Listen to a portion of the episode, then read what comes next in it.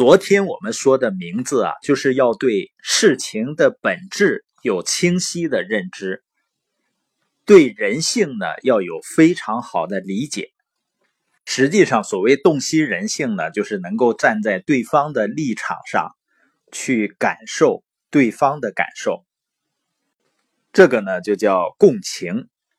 你想，生活中也有的人，他待人处事呢，总是好心做坏事，做的不妥当。为什么呢？就是他不明，不会站在别人的立场上去看问题。像在当时呢，镇压太平天国的过程中啊，曾国荃呢率领湘军的主力进攻南京，李鸿章呢率领淮军的主力进攻苏州。淮军呢，在李鸿章的率领下呢，攻陷了苏州，但湘军呢，进攻的南京呢，却久久攻不下。朝廷为了早日消灭太平天国，就命令李鸿章率领所部会攻南京。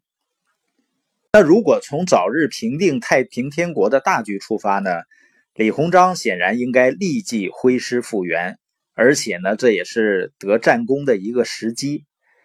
但是李鸿章非常清楚，曾国荃围南京围了一年多，一心想独得打下南京的头功。曾国荃这时候最忌讳的呢，就是有人突然横插一杠子，分了自己的功劳，抢了自己的风头。但是曾国荃显然不可能公开这样说啊，表面上呢还得做出欢迎淮军会攻南京的姿态来。李鸿章是一个非常聪明的人。他深知其中的奥妙，因此呢，一方面给曾家兄弟写信，明确的表示不敢进晋滦而窥卧榻；一面呢，给朝廷打报告，以各种理由呢推迟开拔的日期。曾国藩在察觉李鸿章的用心后呢，对曾国荃说：“啊，李鸿章深知武帝之千辛万苦。”不欲分此垂成之功者，诚能如此存心，则过人远矣。他说啊，李鸿章好像是深知老弟你的部队千辛万苦，因此呢，不想来跟你分这个唾手可得的功劳。如果他真能如此存心，那么这个人的水平真的是远远超出常人啊。所以在李鸿章心照不宣的配合下呢，曾国荃终于完成了独破南京的头功。后来呢，曾国藩特地向李鸿章表示感谢，握着他的手说呢：“与兄弟薄面，赖子权矣。我们兄弟的薄面全靠老弟你保全了。”曾国藩呢，把名分为两种，高明和精明。他说啊，名有二端。人见其近，武见其远，曰高明；人见其粗，武见其细，曰精明。他说啊，明有两种，一种高明，一种精明。什么叫高明呢？别人只能看到近处，我却看到远处，这就叫高明。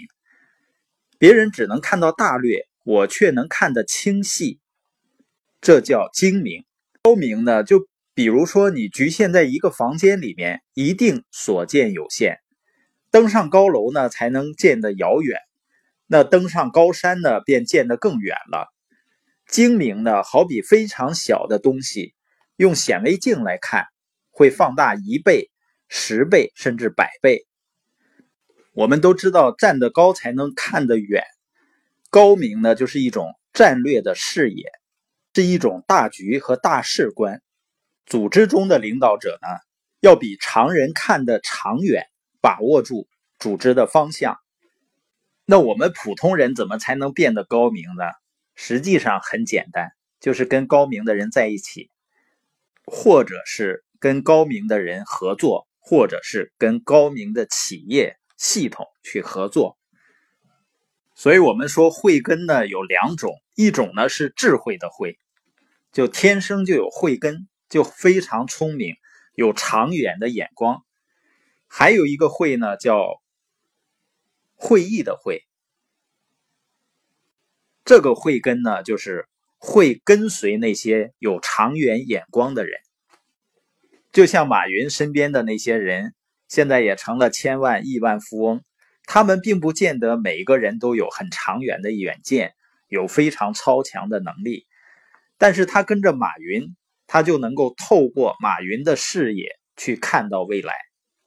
所以呢，要成为高明的人呢，一种就是自己修炼，去提高智慧，在实践中摸爬滚打，不断的学习成长；另外一种呢，就是学会跟随高明的人。